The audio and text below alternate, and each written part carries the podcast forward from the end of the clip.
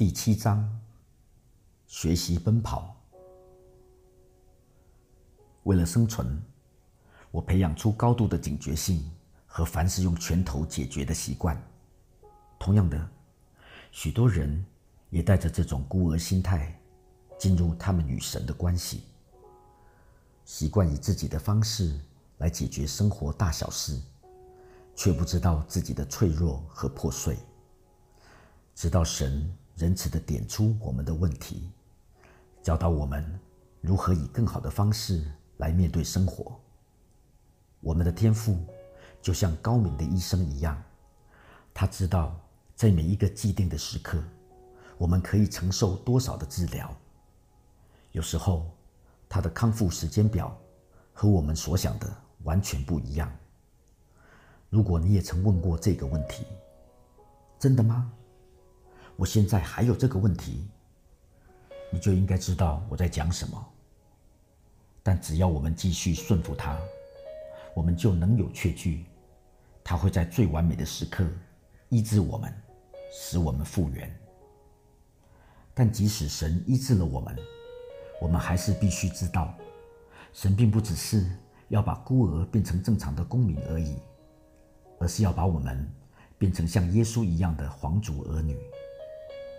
用保罗的比喻来说，一个基督徒若要跑完当跑的道，就不能只是医治断裂的脚而已，而是必须也要训练双腿的速度和韧性。我们都知道，如果要训练速度和韧性的话，你必须不断超越自己的限制和极限。同样的，当我们学习做神的儿女时，神会带领我们去面对艰难的挑战。神会这样做，不是因为我们过去的伤痕，而是为了扩展我们的信心、身体和心理的力量、社交技巧、知识和爱心。这个训练的主要目标之一，是要让我们的渴望和期待与神对我们的心意一致，让神来界定我们的成功、失败和使命。唯有拥抱天赋的目的和期待，我们才能跑赢这场比赛。因为神从起初就为我们设计了这条跑道。读者在前面已经看到，我在菲律宾经历了许多事情，包括本书一开始所提到我在东方明都洛岛那一年所经历到的许多精彩事件。这些事情考验了我的信心，也扩展了我的极限。那些年间遇到最大的一个挑战。或许应该算是最后让我结束在当地服侍的那一个事件，但这个事件却是让我能对准神心意的一个最重要事件。从东方明都洛岛叛军游击队的手里惊险脱逃后，我一路搭便车回马尼拉，到移民局重新申请签证。在被叛军执押期间，我的签证过期了，结果。他们拒绝重新发给我签证，给我三天期限离开菲律宾。这件事让我很沮丧，我心里非常难受。我还不想回美国，要我离开我在菲律宾结交的许多朋友和家人，我心里着实不好受。此外，我在那里一起密切同工的一个宣教士朋友突然人间蒸发，我很希望赶快把他找出来。直到今天，我们都还没找到他。几个朋友帮我筹措经费，让我先飞到距离不远的香港，希望能在那里找到重返菲律宾的方法。我在香港住了几个月，一边偷渡圣经到大陆，一边教华人企业人士英文。但到最后，不管怎么努力，我都回不去菲律宾。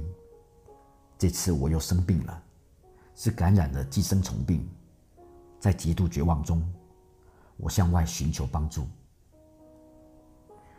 美国有人帮助我回到美国，我动了手术，朋友们轮流照顾我，直到我康复。好友奥斯汀夫妇鼓励我、支持我，帮助我在斯坦福大学完成医生助理学位。回到美国，我经历很大的挣扎。他们一路扶持我，辅导我渡过难关，当时我经历很大的文化冲击，他们的爱心和关怀让我心存感恩。此外，我心中有强烈的失望、困惑和罪疚。虽然神在菲律宾信实地保守了我的性命，帮助我逃离叛军之手，但我觉得自己让神失望了。因为当他第一时间叫我离开小岛时，我并没有顺服。另外，抛弃我在菲律宾的家人、朋友，以及失踪的宣教士朋友，也让我心中充满罪恶感，经常做噩梦。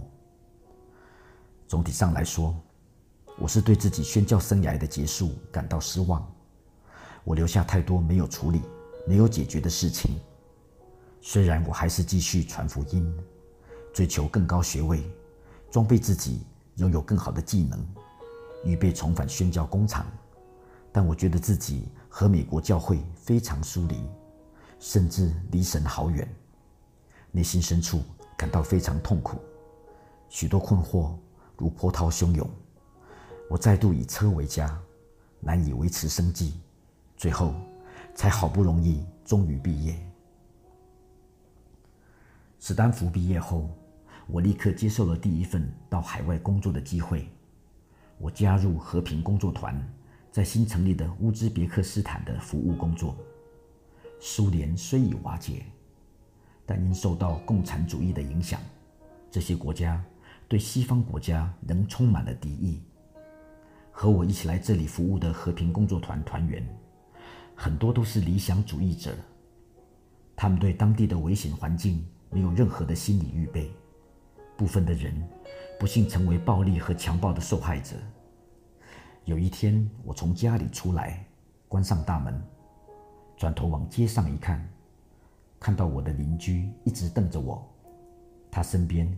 跟着一只大狼犬，在没有任何不愉快的情况下，他突然放狼犬朝我冲过来，我的心立刻沉下去。我只有一秒钟的时间，决定要采取什么行动，以免受伤。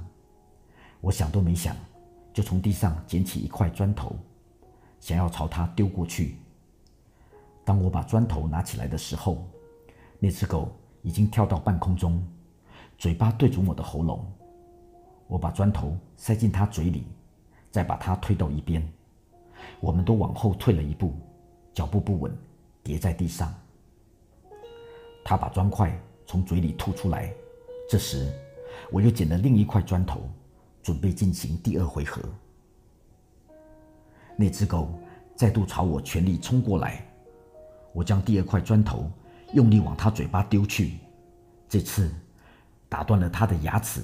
他的牙龈撕裂，就像前一次一样，我们两个都跌倒在地。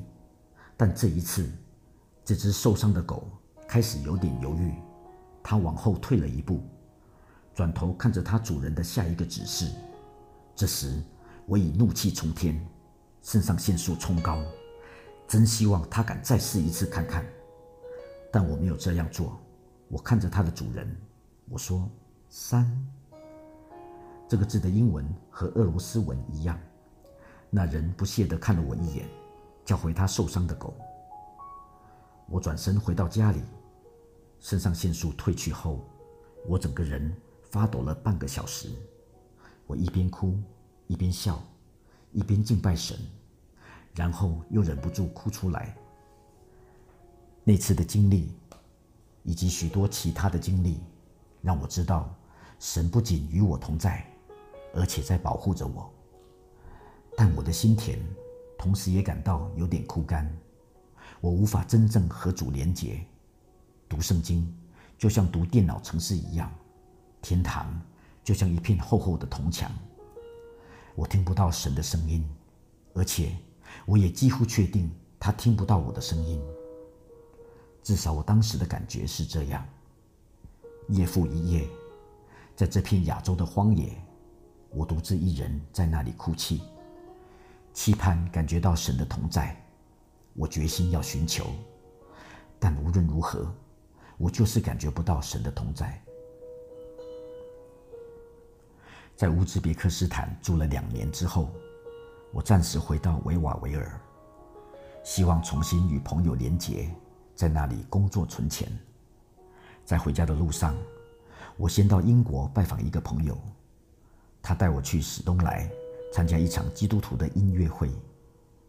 那是多伦多复兴刚在英国爆发的时期，我第一次尝到这种复兴的滋味。我不知道要怎么形容那种惊讶的感觉，看到一万个英国人在大雨中疯狂的跳舞。歇斯底里的疯狂大笑，快乐的在泥地上打滚。我在海外有很多与英国人一起合作的经验，他们都是彬彬有礼的绅士派，感情内敛含蓄。有位穿着紫色连衣裙的年长女士跳着华尔兹，从我身边过去，挥舞着一条围巾。然后，我清楚听见主对我说话。这是过去五年来的第一次。他说：“你看到那位年长女士吗？她是新皮带，而你，年轻的小姐，你是旧皮带。如果以前我曾有过震惊感觉的话，那么这一次，我是心力交瘁。经过这么长久的沉默之后，这就是你要对我说的话吗？我这样对神说。”但神要我听他所讲的话，而这是他希望我听见的方式。回到维瓦维尔之后，我在我的母堂看到更多令人害怕、无法理解的疯狂行径，就像我在史东来所看到的一样。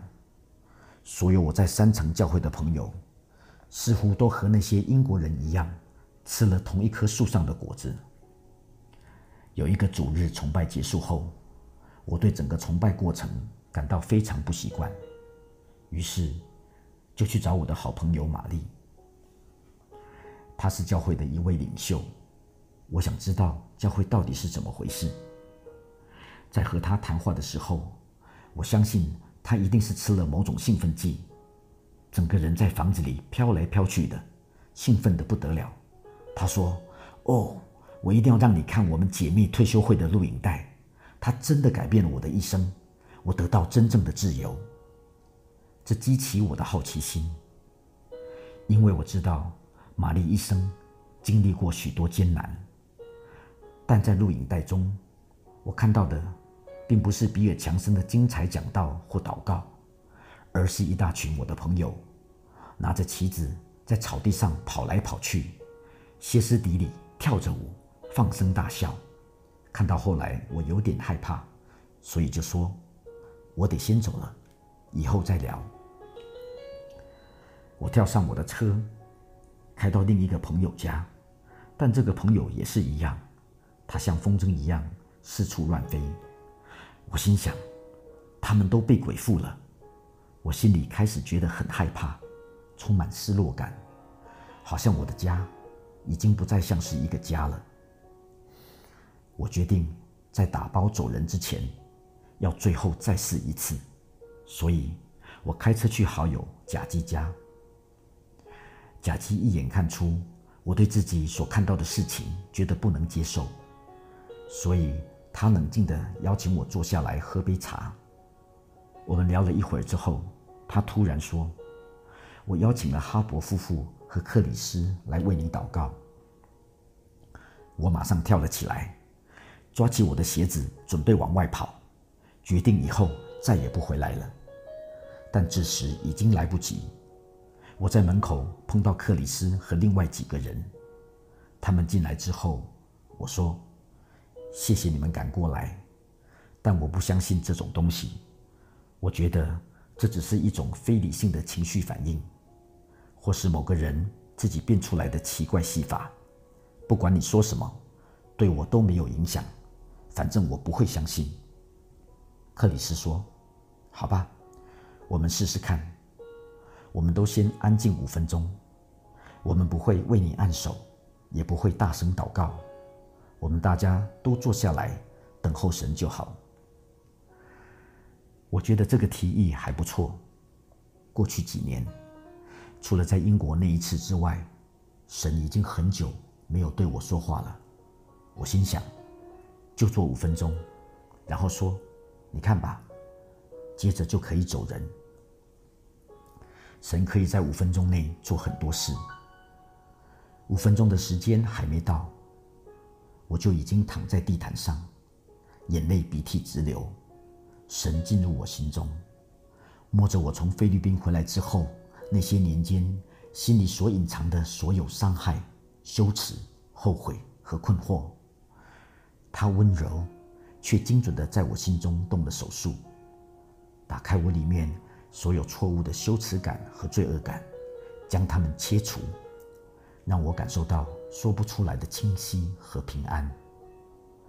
我看见自己并未让神失望，而且一路以来，他一直信实的照顾我。